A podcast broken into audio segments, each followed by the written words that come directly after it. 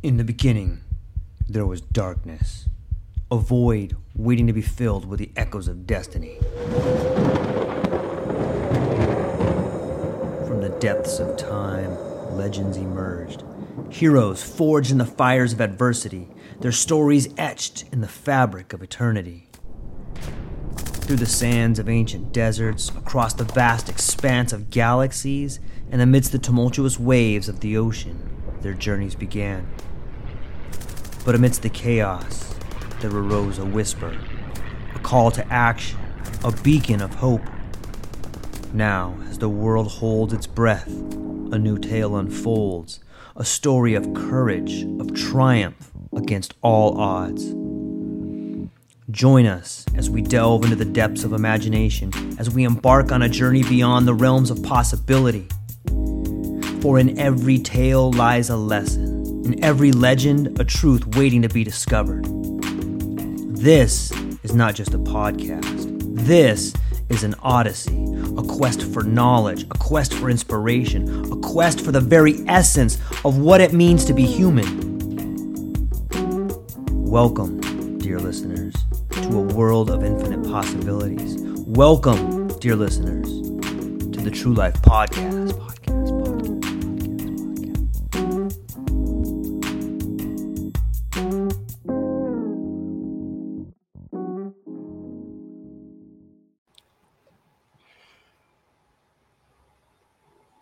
Ladies and gentlemen, welcome back to the True Life Podcast. I hope everybody's having a beautiful day. I hope the sun is shining, the birds are singing, the wind is at your back.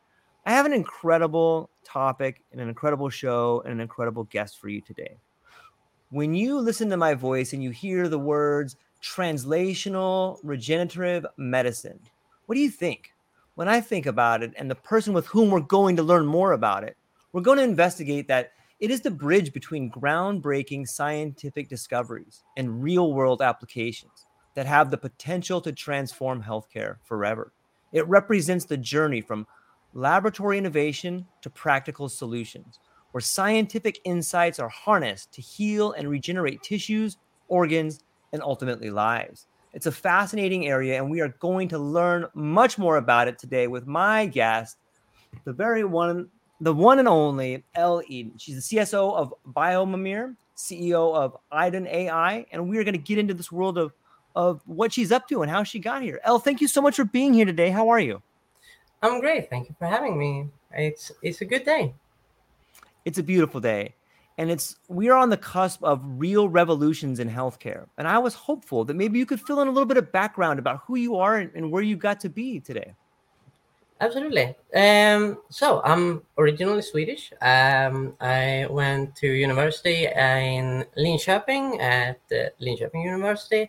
Um, I had a stint at the, the Karolinska Institute in Stockholm, and I got my PhD from Uppsala University, which is um, very close to Stockholm. It's um, one of the oldest uh, institutions in the world, um, and I, I really love my time there. So I, I'm always phoning a bit about it. Um, yeah, I started out in genetics and uh, worked sort of on the interface between industry and, and academia there. I, I was working on a grant that was um, co-sponsored by pharma. Uh, and from there, I, I, I already then knew that I wanted to work in regenerative medicine. I had my sights set on on uh, medical device specifically within regenerative medicine. Uh, it just happens to be that my my boss at the time um, had a former a former coworker or, or someone who used to be um, to work with him at um, Harvard when he was there. So he, that was in the same city. So he kind of scooted me over there. Uh, and that's how I started working in, in medical device and, and regenerative medicine. And during that during that time, uh, I I worked in that group for almost a decade, and I picked up a degree in chemistry during that. So that that was a lot of fun.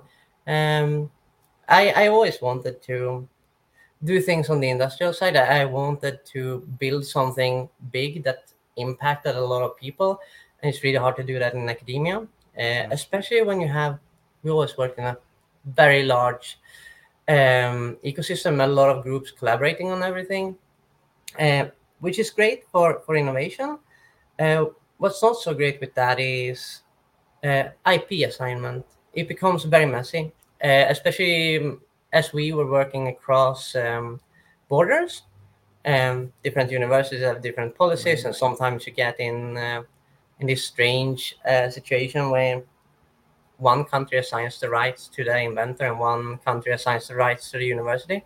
Um, so we wanted to get away from that, uh, and that's the, um, that is how we spawned Biomimir, which is um, a medical device startup, uh, but it, it, was specifically we work in what we call like the squishy part of medical device. Um, so permanent implantable materials, um, hydrogels specifically that we use as wound fillers, and uh, we have a product that's now going through all of the regulatory work needed to bring that to market. That's mainly focused on both sealing um, a wound, but also allowing it to heal undisturbed. Uh, traditional methods have constant in, constant intervention from medical health practitioners. Our product is a one and done sort of thing where you fill the wound and it gets to be left in place and it heals over time. Um, and uh, the big thing that we're selling is that we do this without scarring. So th- there are some other products on the market that have the same sort of approach to, to wound healing that fills wounds and, and allows them to heal without Uh, intervention from nursing staff or physicians. But we we have really good results and we can do this without these wound scarring. So yeah, that's that's where I'm from and that's what I do.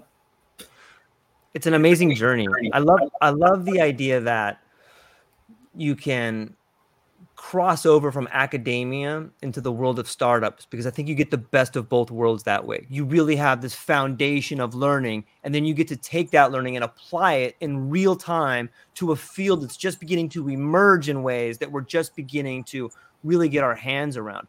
But I'm curious when you talk about healing of the wound, is this something that someone would get in surgery, or is it something somebody would get in combat, or is it both? Does it work in both particular areas? Um, the the first product that we're working with, um, it had a collagen is mm-hmm. often the main component in materials like this. We also have a proprietary material that goes that I can't talk too much about the magic sauce, you know. Um, however, eh, collagen uh, demands cold chain shipping, uh, mm-hmm. which means that it isn't very good for field applications. Um, it's very hard for a medic to carry around something that needs to be kept at four degrees Celsius, mm. right? Um, and also the when you apply our current product, you need to properly uh, properly debride the wound, which is like clear away any any damage or dead tissue and clear out any any dirt from the wound. Um, that's very hard to do in the field. Uh, so the first product will be going into the hands of uh, physicians uh, both surgeons and uh, general practitioners, emergency room uh, physicians.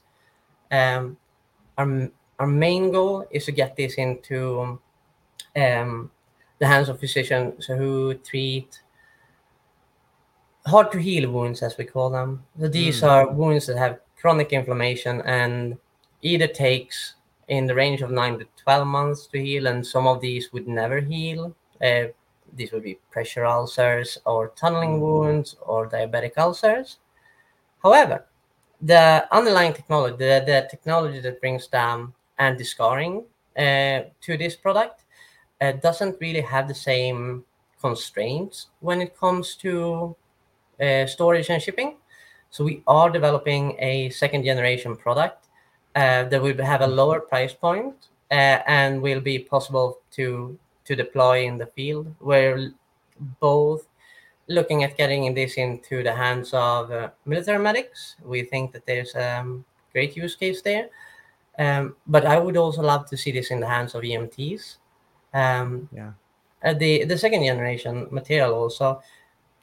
Sometimes you have a really gruesome wound, right? Uh, especially when we're to- talking trauma, um, and inflammation tends to be bad. I, inflammation leads to shock. Inflammation leads to um, poor, poor healing outcomes, very severe scarring, um, and and yeah, further damage to tissue.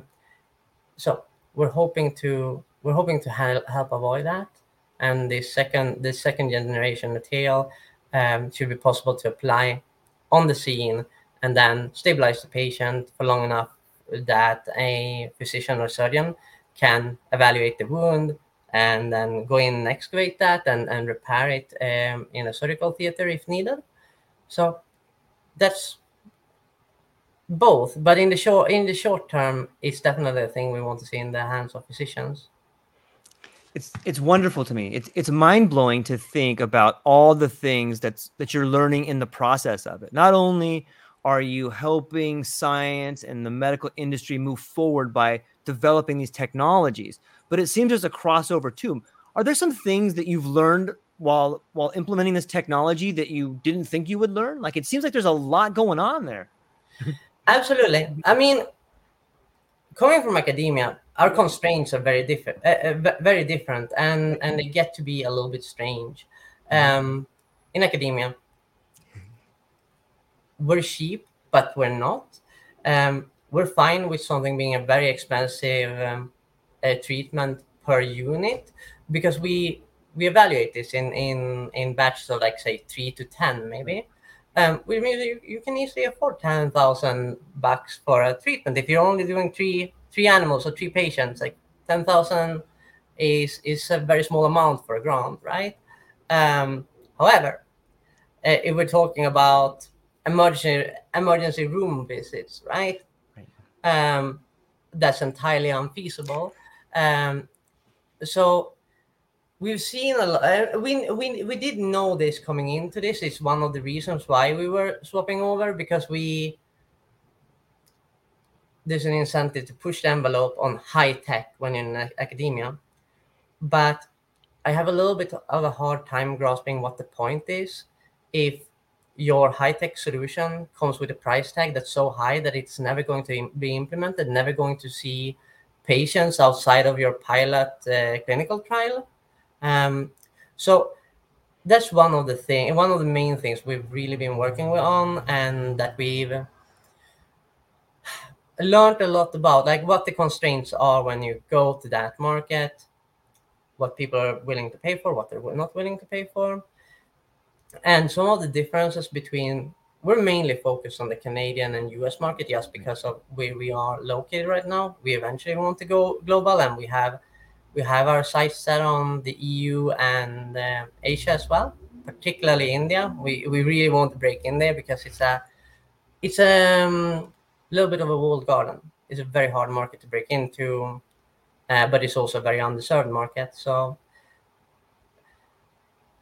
I think yeah, a lot of a lot of learnings there in in what is feasible and what is not, and and that's uh, informed how we design materials um, what more? Uh, we've learned a lot about wound healing and how how physicians look at wound healing because mm-hmm. our our first year was all hunting down physicians that deals mm-hmm. with the mm-hmm. sort of wounds we want to treat, right? Like these these really tricky, nasty wounds that honestly they're extremely common. Uh, we're talking about like somewhere between 20% to 50% of the total global population will have wounds like this at some point in their lifetime. Um, but there's very little common knowledge about it, right? Um, so, so we had to we had to recruit really good medical advisors, which we've managed. We have some wonderful people here in Calgary working with us on that. Uh, we've also been in a program called Creative Destruction Lab, um, which we graduated um, this last summer. And through that, we've also gotten a lot of contacts with physicians and surgeons, um, mainly in Canada, but also in the US. We've definitely been surprised by some things. Um, understanding who's an early adopter and who isn't. Um, honestly, uh, wound care uh, practitioners, like wound care uh, physicians and surgeons, have been in, they've been extremely keen on new solutions. I think because the, mm-hmm. the current standard of care is right. Um, it causes a lot of strain. It causes a lot of pain. Um, and some of the people we thought were going to be easy to convince because they're, um, we were assuming that plastics so plastic surgery, uh, reconstructive surgery would be a good entry point because these are people who are really keen on on building a name for themselves and having the latest and greatest technology. However, um, I would say the population of doctors in that field is so extremely extremely um, heterogeneous. Like it's so different doctor to doctor in how they approach uh, medicine, who they want to treat, what volumes they're looking at, what what price um, class they come in at. They so we've definitely gone away from that. I think that I think our technology is really good for those people. Mm-hmm. Um, but I think they're a very difficult market to go to first. Um, because you really you, you basically need to sell to each individual in that case you, you need to convince every single person and you never know going into a room whether or not they will be super gung-ho on it mm-hmm. or or entirely averse to it uh, so it's um it feels like much more of a gamble and i did you were asking about learnings i never thought that that would, would be the case i didn't think that what we sort of see as the sort of workhorse medicine, right? Like the the ones that do the same thing every day and do massive volumes. I didn't think those were going to be the ones that were easiest to sell on new technology, but really because um because there are so many problems with the current standard of care, they have been extremely receptive. I don't think I've have had a single conversation with a wound care physician or, wound care nurse, um, which hasn't come back with when can we put this in our hands? Um, so th- that's been that's been amazing. Honestly, amazing. It's been a lot of fun. It's fascinating to me to get to hear. I see patterns developing.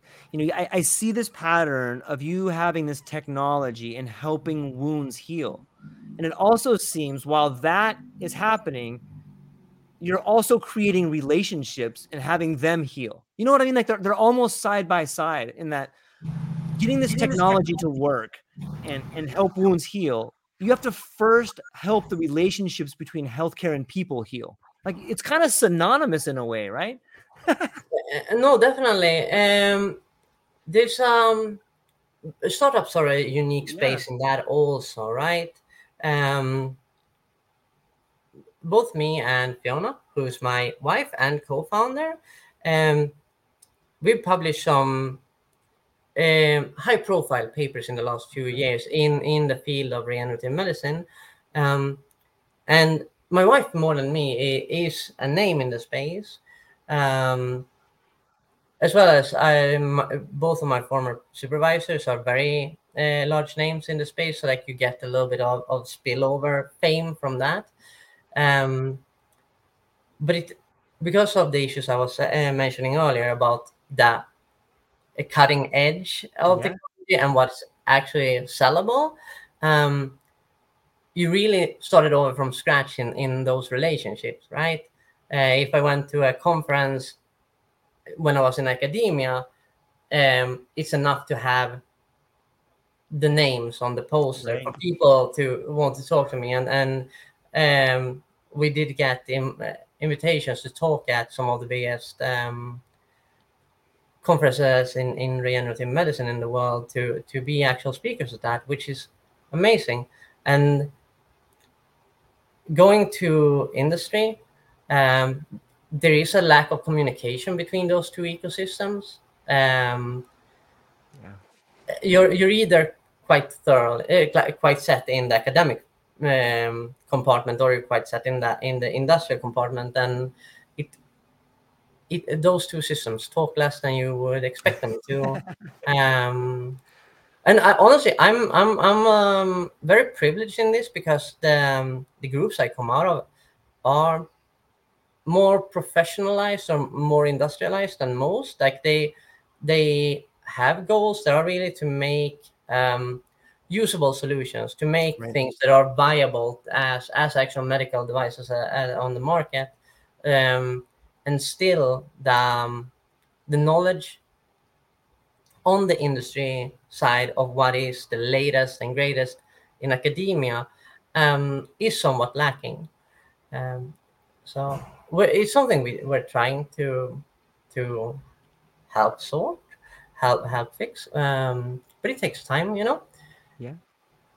Yeah, it's it's a beautiful relationship, and I think it speaks to the idea that it's not either or, it's both and. And when you can merge the great people in academia with the people that are starting up in real world applications, I think that that's when you begin to see real wounds start to heal and we start moving forward in ways that we didn't know of before. Yeah. Um, I also see some of these. Uh, we were actually, so uh, to, uh, for everyone except George, uh, who doesn't know, we, we had a talk about this before um, about um, what the word regenerative medicine tends to imply. And, and to a lot of people who read about it in, in articles or like popular science articles or even coverage in, in major publications like Nature, they do their sort of weekly coverage of, of up and coming things. Um, regenerative medicine has become almost synonymous with cell therapies, um, which is interesting.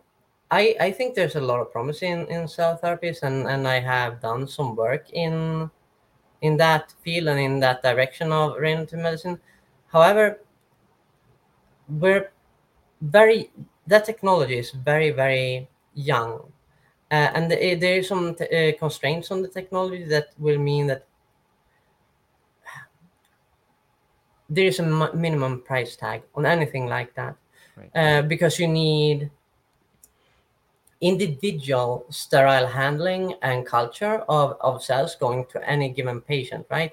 Um, it's very hard to scale a process like that, especially when we're talking about the really cutting edge, um, indivi- uh, the, the big the big catchword now, right? Uh, individualized medicine. Yeah.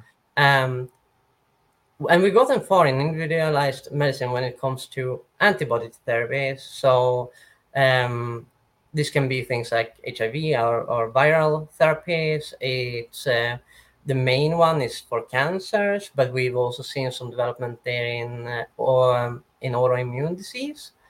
Um, but that's antibodies, right?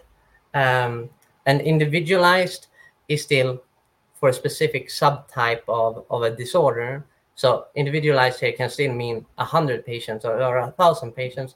But when we're talking about individualized medicine and cell therapies, we're talking about one patient, and we're talking about um, setting apart a part of a facility for a single patient for several weeks and having a dedicated technician uh, going in and, and taking care of of these cultures, and that of course like we can only bring the price uh, down so far for something like that, right? Um, I think we will get there. Like I think we will get there where um, regenerative cell therapy and regenerative medicine is a an absolutely gigantic part of medicine, but I think that that step is further away than a lot of pop science and a lot of news coverage sort of frames it. I think most scientists know this. Most people who work in academia in, in regenerative medicine knows this. Um, however, what we do is um, in material science and um, cell-free materials for regenerative medicine. Um, so instead of culturing cells in a dish, uh, we create materials that allow your own cells to thrive inside of them. So we're basically moving that from having that in a in a sterile room to having that inside of your wound. We're doing very similar things. We're taking your cells, we're expanding them in a healthy way uh, to replace your damaged tissue. But we don't need to take uh, when when you do this for cell therapies, right? You often take a cell sample and then you expand that in the lab and then you put it back in. Right. We we skip that step. We do that mm-hmm. directly in the patient instead, um, which it strips away a lot of the costly steps in this, and and that will allow us to reach a much larger uh, population much earlier. And we've already seen revolutions in Yeah. this field of regenerative medicine over the last um, only since the mid 90s we've seen a lot of this i don't have that i don't have the nice graphic that uh, fiona tends to show but we've had several generations of of these materials um, where we had the first generation that was just um, what was called biopolymer. So collagen or similar materials that we just used to fill a wound and that that was it. And th- they, they worked well. Um, then someone had the bright idea to um, if this works well if we have a more normal tissue um, that might work even better. So second generation that came here with wound fillers um, was decellularized tissue um, which is instead of instead of heavily processing a tissue from an animal to extract this biopolymer collagen um, you took the whole piece of tissue and you removed any any cells which uh, minimizes risks for immune complications and then you implant that. That was generation two. But either of these things come with a lot of risks and a lot of issues. We were always concerned about transmission of disease from animals to humans what's called zoonotic disorders. Um, but then also whenever you process tissue like that you you damage it. Like it's it's part of anything that's extracted. Uh, and the body recognizes um, damaged tissues and co- that causes inflammation. Um, we consider ourselves to be part of a, a third generation of um, uh, materials in regenerative medicine um, we make deliberately designed uh, biopolymers uh, and while, uh, as I said in the beginning of, of this interview, uh, we are using collagen right now. Uh, we're also developing several biopolymers. There are synthetic biopolymers that would act as a replacement for the collagen, um, which removes a lot of those issues. So, and and the right now the component in our material that isn't collagen is a synthetic um, a synthetic biomimetic polymer, as we call it. So a, a polymer that imitates um, the the biopolymers that your body produces. Um, so we, we can get the benefits without the downsides. Mm-hmm.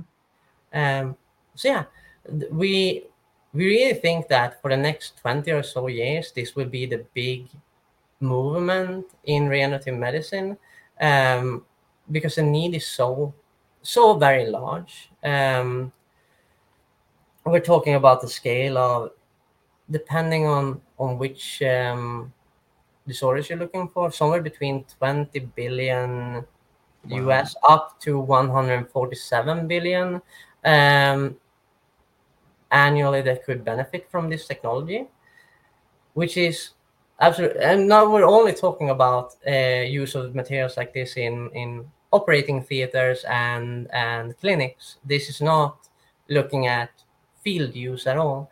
So it's a it's a huge market, but market size correlates to the pain that this that, that the problem causes, right? Right. Like the, the market size here comes from um, uh, the unfortunate state of things right now. The fact that we the fact that we know that this is how many people needs need new solutions is is rather sad. Like it's a, it's a rather heavy thing, right? Yeah. Um, so we we're trying to get there as fast as we can, but we're still we're still very small. Um, we've uh, we've just opened a second fundraising round, so we we closed our first one early this year, and now we're raising money for this again. Um, and for the people who I I know that you have quite a diverse um, Yeah. audience.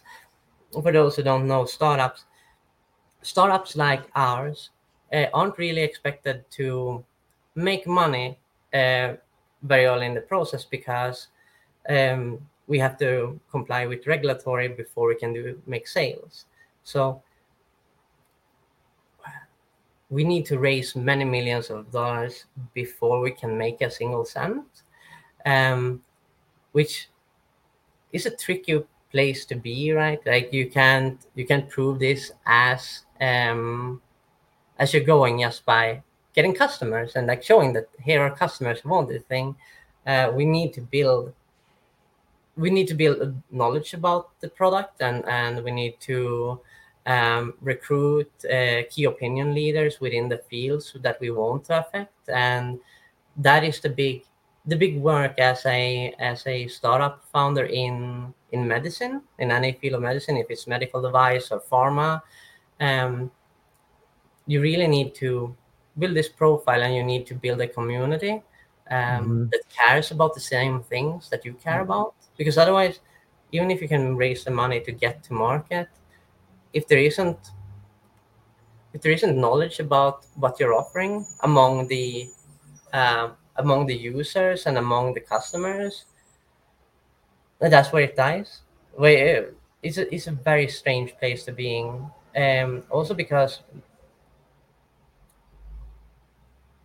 this might be a, a, um, a long tangent but um, in pharma you do not like a, a, a pharma startup will either die very early on like conceptualization stage. Basically you cannot get strong enough um, evidence to get this approved. Um, and in that case your company is gone right or you might be overtaken at some point a few years after your launch because someone comes up with something better um, but that's quite nice for investors because once you have lab evidence that this works well, uh, you can be relatively certain that you will get the approval. And when you get the approval, you will get sales because pharma um, works that way. Uh, it wouldn't get to the market unless there was evidence enough to push that to clinics. Um, and also the organizations like the investors on that side uh, push those new drugs really hard. Uh, medical device is very different. Um, in medical device, it's it's still expensive to get it to market, but it's when we get to market, that's when we have to prove ourselves. Medical devices are never really uh, proven in the eyes of the of the physician uh, or of, uh, in the eyes of investors until you have hit really good numbers when it comes to returning revenue. Unless you make sales, um, you're you're basically dead in the water. Like uh, th- that's the danger zone for medical devices, uh, which is quite quite unique. Um, I will say it's very different from both um, startups that scale on revenue, and it's quite different from from pharma startups. It's fascinating to think about and and i don't know i i had no idea about that and i'm sure a lot of people listening to this have no idea how that market works and it, i think it sheds a lot of light on the regulations. It sheds a lot of light on you can have a fantastic idea but it may die in the water and it never gets out there for people to to solve problems with. Yeah but this is why we do so much work on on raising awareness about these things mm-hmm. and what the ongoing thing, the thing we're always asked about, and the thing that we're always working on is find more advocates who work mm-hmm. within the field, especially physicians. Sometimes I'm asked about like, do you have you convinced the customers? But it's for us, it's not necessarily the customers we have to convince. Because uh, in our case, right. we're selling to hospitals, right. hospital systems, clinics, right?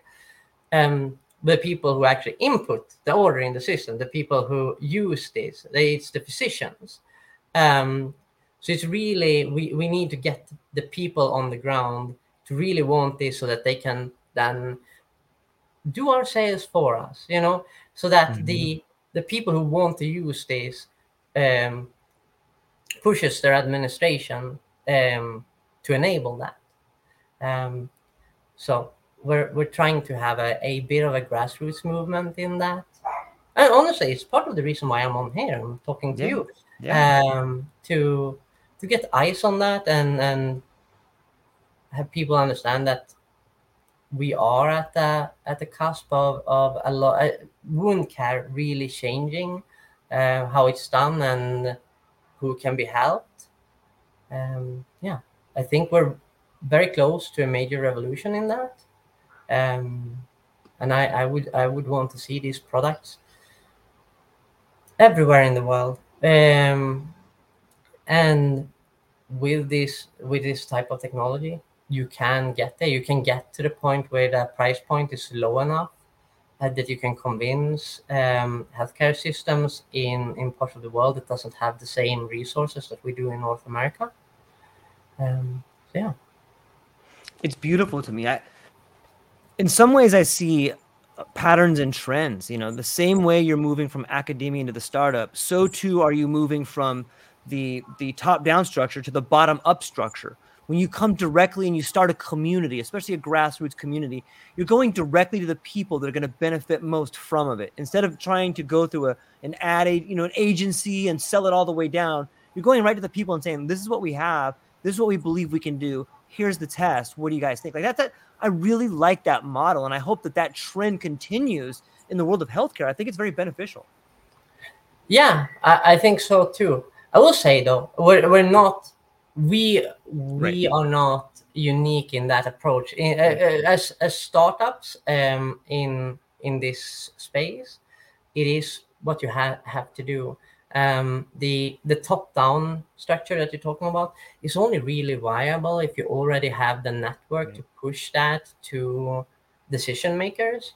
Um, but startups don't have that unless you're unless you're a, a startup that's actually a, a, you know spin out from a major right. corporate en- entity you don't have that that mm-hmm. amount of reach uh, so you have to you have to create that reach yourself and yeah the this is what we do and and it's interesting to see i was i was never really involved in the startup community before i started a company myself um, but canada has an amazing an amazing startup community. Like um, is very active. There's always events. There's in the last two years, I don't think there's been a single week where I haven't had at least one. Most of the weeks, two events that I attend, uh, like outside of normal work hours, like evening events or uh, pitch events and and competitions and conferences. It's it's nonstop, and, and I think it's that's really cool. It's really cool to be doing this during this period where there is so much movement and so much interest. Yeah, it, it reminds me of there's a there's a phrase that says collaboration leads to innovation. And it seems whether you're in the startup field or especially in the startup field, but maybe you could speak to that idea of collaboration and innovation. Absolutely. Um, it actually I think that goes a little bit um, to something else we have you and I have talked mm-hmm. about in the past, which is about the intersection between different disciplines. Um, um, not just not just medicine, but science in general now is becoming more data driven, um, and the traditional the traditional compartments in science and medicine um, are working less and less well because to be able to utilize all of these amazing new tools we're developing on on the IT and AI side, you have to have expertise in those things as well, and you have to build those things both by both with collaborations with groups who um, who are on the other side of things, right? If you come in from medicine and biology, or in medicine, chemistry, whichever, um, you really need to find a way of, of integrating the the other part of this. And I think it's important to both build knowledge as an individual in in whatever the other side of that trench is, but you also need, of course, experts that come from the other side. I, I think we really need we need people who are experts in AI and computing um, to, to, to inform themselves or get further education in the field of medicine so that they properly understand the implications of, of how they analyze data and so that they can be, critically evaluate their own results. And I think that this is true from the other side as well. If you come from medicine, um, you can't just trust the other side to be doing it right when it comes to how they analyze data, because sometimes we have issues with translating right what data actually mean actually means, right? Um, is a piece of data primary data or is it a proxy for something else? And that informs how we need to analyze it. But as um, if these um, camps are entirely separated, uh, we don't we miss those things. We miss uh, the ability to uh, to find those issues and to evaluate the, the um, data in, in an appropriate way. So I think we need to strengthen collaboration between those sides of yeah. things. Uh, but I also think that we need to uh, culture an atmosphere where it's okay to have um, people come out of the opposite camp, join groups or corporations uh, that are traditionally of the other one. So I, I do think that uh, more medical device and pharma companies need to hire AI experts, and I think that more, um, say, platform companies, uh, drug uh, development companies that come in from that really have the technical expertise in AI need to bring in more pure biologists or you know uh, medical professionals to help them build their models models and understand what the data actually means. Yep. Yeah. Lydia is is over here. First off, thanks Lydia for for uh, putting some comments out there. She says, "I love it. Collaboration leads to innovation. Would this technology support autoimmune diseases?" Um, definitely. Uh, so the question here, we, we talked about a lot of things, and, and for the last 15 minutes so, we haven't really talked about my technology. Um, however, the um, the materials we're working with, these um, uh, biomimetics, they're really designed to um, interact with the immune system um, in, a, in a healthy way and shift the immune response from an aggressive, uh, fast um, restructuring um, strategy into a slower, healthier type of uh, tissue repair. Um, so we're going, we're honestly trying to shift this away from traditional wound healing um, into having a scaffold that functions as a stand-in for as long as it takes to heal. And during that healing period, it it doesn't really heal like traditional wound healing. Instead, um, it functions as um, tissue repair, like your normal repair of healthy tissues, because like we're all made out of cells, right? Mm-hmm. All of us. Mm-hmm. Um, that's turned over quite quickly. Um, epithelium and and uh, keratinized uh, tissue, which is what everything that you can see on me right now is that type of tissue. Uh, so my corneas are made out of that stuff. Um, my hair is keratinized uh, tissue. Uh, the top layer of my skin is the same. Uh, that stuff is is turned over. Some something between every fourteen up to every 30th day or so. That's how long it takes to entirely replace those things. Mm-hmm. Um, so we we're using that. Uh, we, we're using that uh, pathway uh, to get healthier tissue to replace damaged tissue. Um, but of course, the same thing goes for uh, autoimmune disease, uh, but because autoimmune disease is a shift of um, immune responses in the opposite direction, like in the direction that we are st- trying to stop.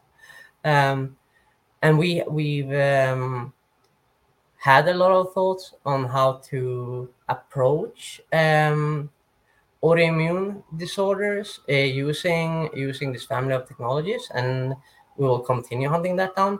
However, um, the device classification for anything that um, will be used to treat autoimmune because it's mm-hmm. um, we're talking about central systems and like blood circulation and these things um, elevates it to a very high uh, regulatory standard anywhere in the world. More or less, all of these ends up at the highest regulatory standard wherever you are in the world, uh, which increases development costs. Um, so we want to leverage the, these first couple of uh, generations of these technologies uh, to start building revenue, and use then use that revenue uh, to push products that come in at higher classifications or might even be classified as pharmaceuticals rather than medical devices, or in this case, it's probably going to be called um, combination devices. They have to basically, we end up having to comply with both uh, pharmaceutical regulation as well as medical device regulation. And products like that come with a very high price tag. I would say we're talking about the range of the very cheapest you can end up is probably around 5 million US.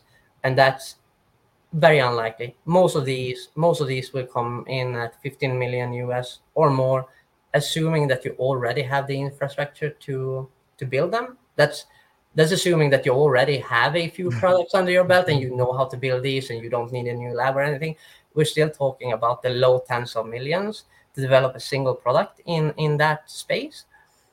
Um, but I I think the technology has the same promises there as it has in in regenerative medicine.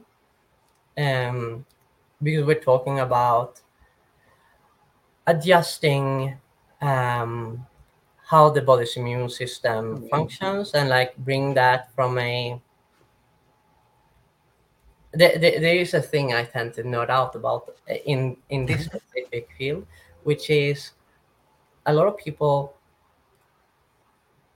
talk about natural healing and all these things, right? What they forget is that uh, modern medicine is a non-thing, uh, on a non-existing thing on on evolutionary timescales. Our immune systems and our repair systems uh, were evolved on a on a time scale that's in the millions to tens of millions of years. Um, there, there's been some shifts on the scale of like hundreds of thousands of years, but that's that's the quickest that we really see any large amounts of change. Like when we see population level changes, it's seldom faster than that. Um, a hundred thousand years ago, um, the the needs of the human body for repair were different from what they are today. You you were unlikely to live past the age of forty, which means that repair after the age of forty didn't have strong evolutionary pressures on, on them. But the other thing is, you didn't have antibiotics, which means that wound closure is insanely important. Like wound closure is more important than anything else uh, for for a human being living in the Stone Age, right? Because otherwise you get infection and you die. Um, and that's where scar comes from. We work on we, we work on removing scar formation, through, and and I can see a criticism leveraged against us, which is like we're going away from natural wound healing, and this is true. We are. I want to go away from natural wound healing because natural wound healing is not designed to to function in in the best interest of a human being today. It's it's designed to function in the best interest of a human being a hundred thousand years ago uh, or maybe a million years ago. Um, these are no longer the same. We we now have the ability to take care of each other to make sure that wounds are continuously rebandaged or cleaned. Um, we have antibiotics in case people get infections. Um, in the case of, of um, um, autoimmune disorders, we have steroids to bring down immune responses. Um, so we really need to we need to find ways of um, curating the responses of the human immune system to to work well with modern medicine. We haven't really done this at this point. We're getting closer. Um, as I was talking about earlier, the um, um, personalized medicine, especially in the um, antibody field, is very much working on this. It's looking at what goes wrong in immune response and how do we adjust this um, to make sure that faulty immune response doesn't kill people or cause undue Mhm. suffering. Um, but yeah, I think I think material science has a lot to offer there as well. Um, and and so for the non-scientists there, the reason why I'm talking about medical devices and um, material science in immune therapies uh, has to do with how we deliver immune therapies right now. Uh, so, a nanoparticle technology is well established now as a part of this, and the nanoparticles that we use to deliver active ingredients um, inform how these things function. Um, and how we design the materials and how we design particles uh, decide where in the body and what cells and where in the cells um, we're sending active ingredients. Um, but there is an added step there that I think is very interesting, which is we know that the body reacts to surfaces and materials and chemical entities that aren't necessarily small molecules, that aren't pharmaceuticals in the traditional sense. Um, but they still affect cell activity, they still um, affect uh, immune response. Um, so the same materials that we are now using to fill wounds with, in theory, you can make those into nanoparticles, in which case they can help create that same kind of what we call tolerogenic um, behavior uh, on a in the whole human system. Like this would be delivered then um, through your vascular system, through your blood. Uh, but that means that it will it will adjust your immune response throughout your entire body. Um, I I really think there's a big promise for for polymer uh, science and material science in that, and it is a that part of science, that part of medicine, is also one of these. It's a baby, just like just right. like uh, cell therapies. Um, it's honestly almost younger. Uh, we we've seen some great advancements in that in the last um, few years, or maybe the last decade. Um, and some of that honestly comes from regulators becoming more um, tolerant right. of, of those technologies. We started with with nanoparticles mainly being um, delivery technology for pharmaceuticals, uh, but because we got them into the system through that, right, and now use the technology in, in different ways to help help treatments.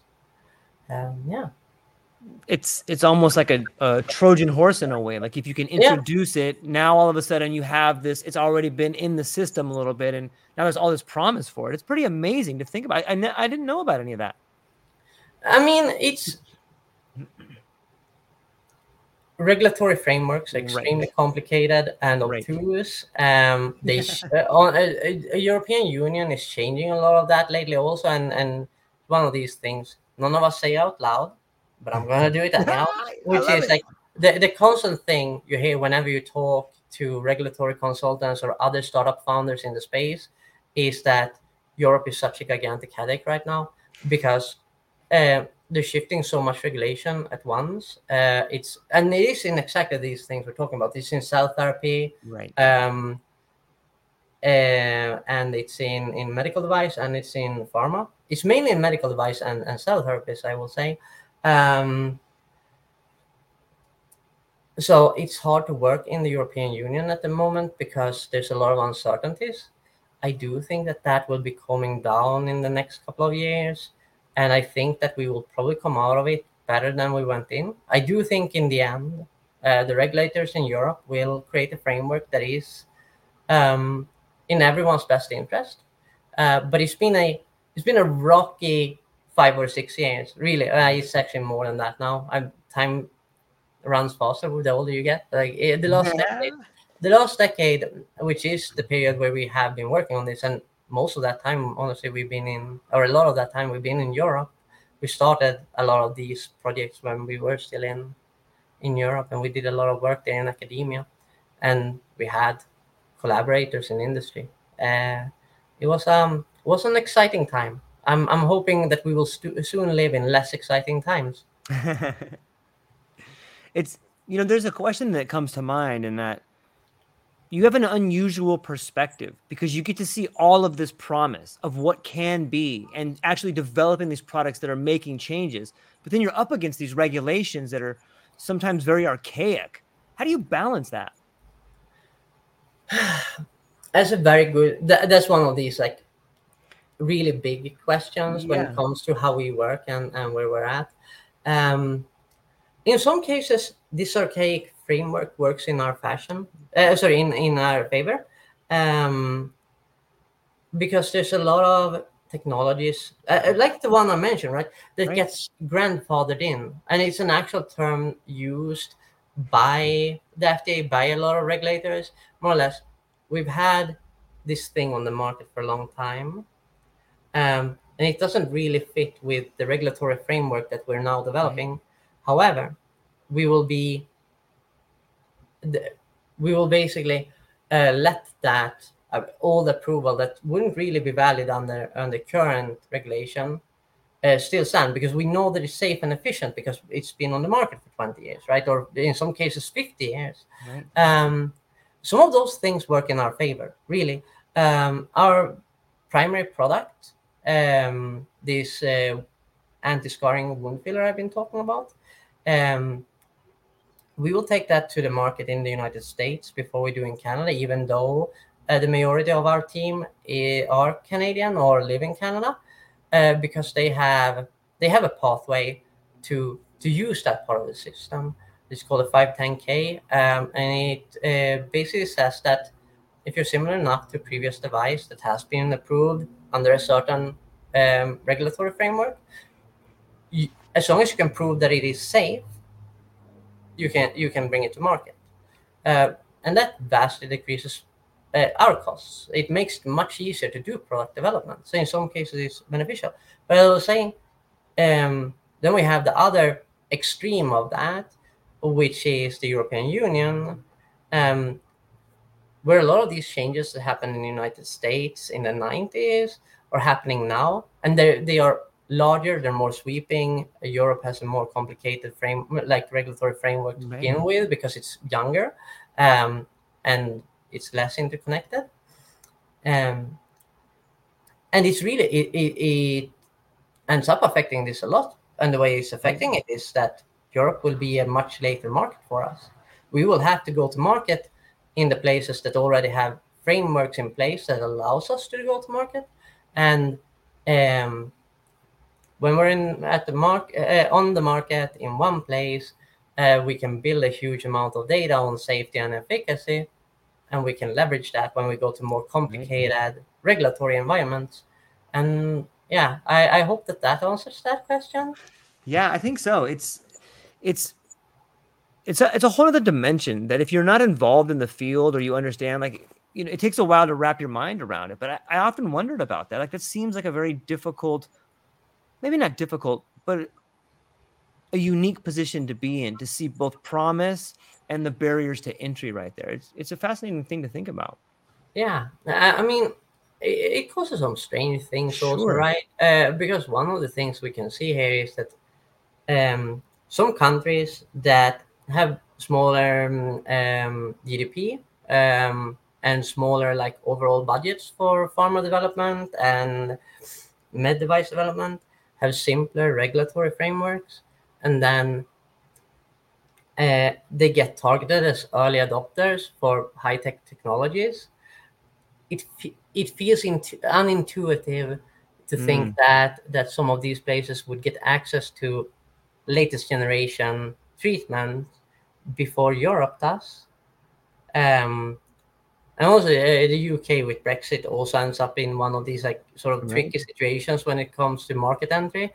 Um, so two of the places that you would expect to be the furthest along, right? The the the mm-hmm. with yeah rich rich uh, geographies uh, um, with people with very high requirements for for um, medical treatment ends up being late adopters because of this, and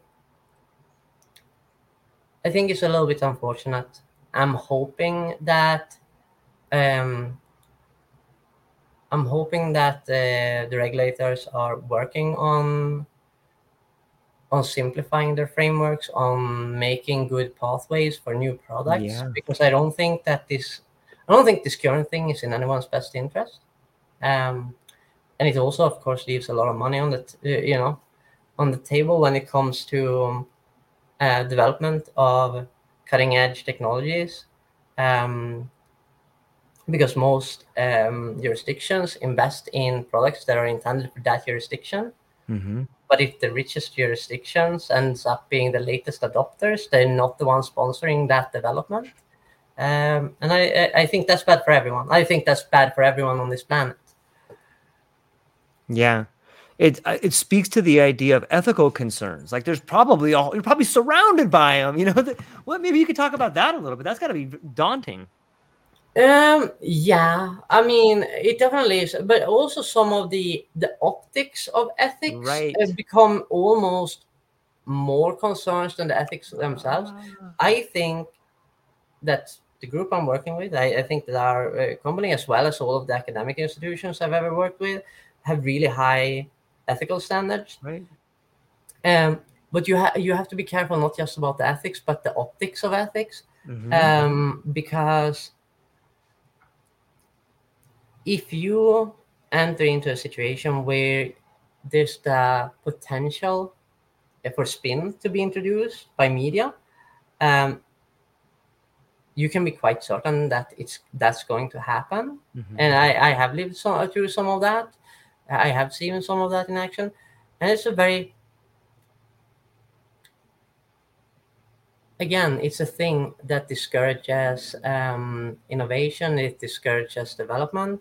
Uh, the ugliest thing in that uh, that I've seen, and I've seen it repeatedly, is the idea that if you test your product uh, first in, say, India, uh, we we've saw, uh, seen this um, when we were in Sweden, like criticism against uh, about testing things in India before we do in Sweden because. Uh, Mm. the way that the spin is put on that, right, becomes um, you're using poor people or, or exposed people who don't have a better choice.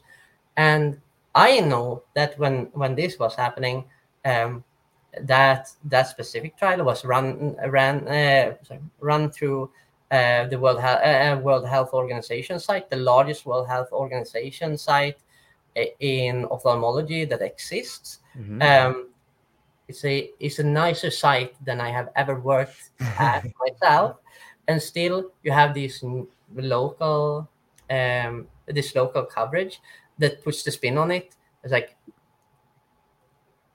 evil Swedish people uh, using poor Indian people, which is it's entirely devoid of any connection to reality. Um, so having seen that, I've gotten very cautious in in how you how you frame things and where you go. And and uh, again, it's very unfortunate that this is how the world works, um, because we want to bring benefit to people as fast as possible, and and in the places where it matters. I also think that that's kind of t- that idea that you can't uh, have. Uh, lower GDP countries be first adopters is also awful because often the need for improvement in treatment, in medical treatment, is the greatest there. Right. Um, so, yeah, the, the, the, you're walking a tight uh, tightrope when you're when you're trying to deal with those things and when you're communicating about those things. Um, yeah, it speaks to the idea of complexity. You know, I, wish it was as easy as good and evil or good and bad, but the complexity is just it's, it's it's probably a lot like creating medical devices. It's the complexity of it is mind blowing. You know. yeah. Um, medicine is a medicine moves so very fast Right. today uh, but also it's so very disparate uh, depending on on where in the world you are. Like um, some of the some of the coolest medical technologies i've ever seen are in uh, places where you like honestly there, there, there is some racism in that. Uh, there's some there's some prejudice in that where people in north america thinks that we're ahead of the ahead of the curve. And then you see these sites um, in India or in China uh, or Indonesia, um, and they have resources that are that it will be 10 years until we have them in North America.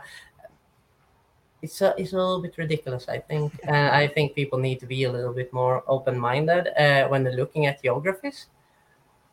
Uh, I wanted to point out we, we are hitting time now. Yes, I know. I just I love talking to you. So I no say likewise, likewise. I I'm really thankful. Before I let you go though, maybe you could tell people where they can find you and what you have coming up. Absolutely. Um, the best way to connect with me is over LinkedIn. Um, my name should be on here, um, and the company that I uh, am a founder of is Biomimir. I have Eden AI as well. Uh, that one has lower levels of activity right now. We're working on on restructuring that one.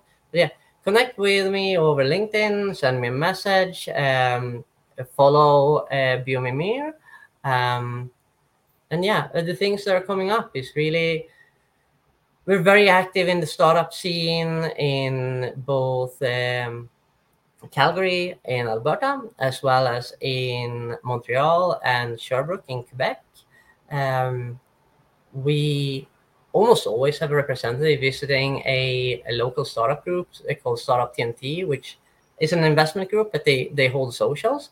So every Thursday, if anyone here is in Alberta, come and come and visit that. Uh, you should be able to find Startup TNT on LinkedIn as well. Uh, they're, they're great people, and yeah, we work closely with them, and we're always there. Someone someone from from our camp is always there. So if you want to meet us in person, that's that's where to find us. Fantastic. Ladies and gentlemen, please go down to the show notes, check out everything that they're working on. It's incredible technology. We're really moving into a world that has a lot of promise. And I'm really thankful for your time today. I'm I'm I'm, I'm happy to learn as much as as is out there and I really think that the technology is promising. So ladies and gentlemen, go to the show notes, check everything out. Thank you very much for your time today, Ellen. That's all we got. Ladies and gentlemen, aloha. Thanks so much. Bye. Aloha, everyone. Thanks for taking a moment to hang out with me in the True Life podcast. I truly appreciate it. If you're taking some time to listen to this, whether it's your first podcast with me or you've been with me the whole way, I truly want to say thank you from the bottom of my heart. Additionally, I would like to try to inspire everyone. The world is a crazy place, and if you listen to your heart and you take some chances, I really think the world will unfold in front of you in ways you can't imagine. I've been doing the podcast for about five years. Last year, I decided to take the plunge. Well, circumstances dictated that I took the plunge, and I did.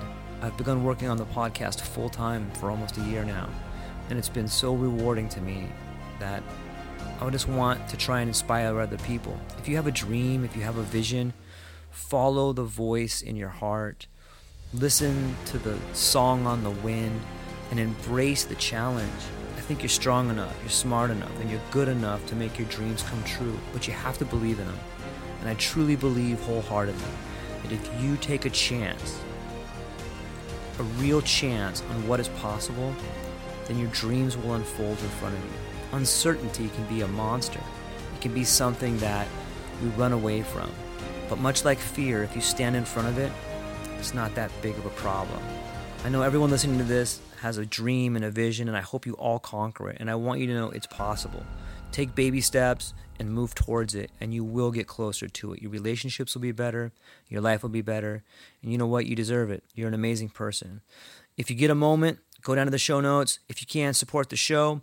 Thank you so much for being here. Now let's get to it.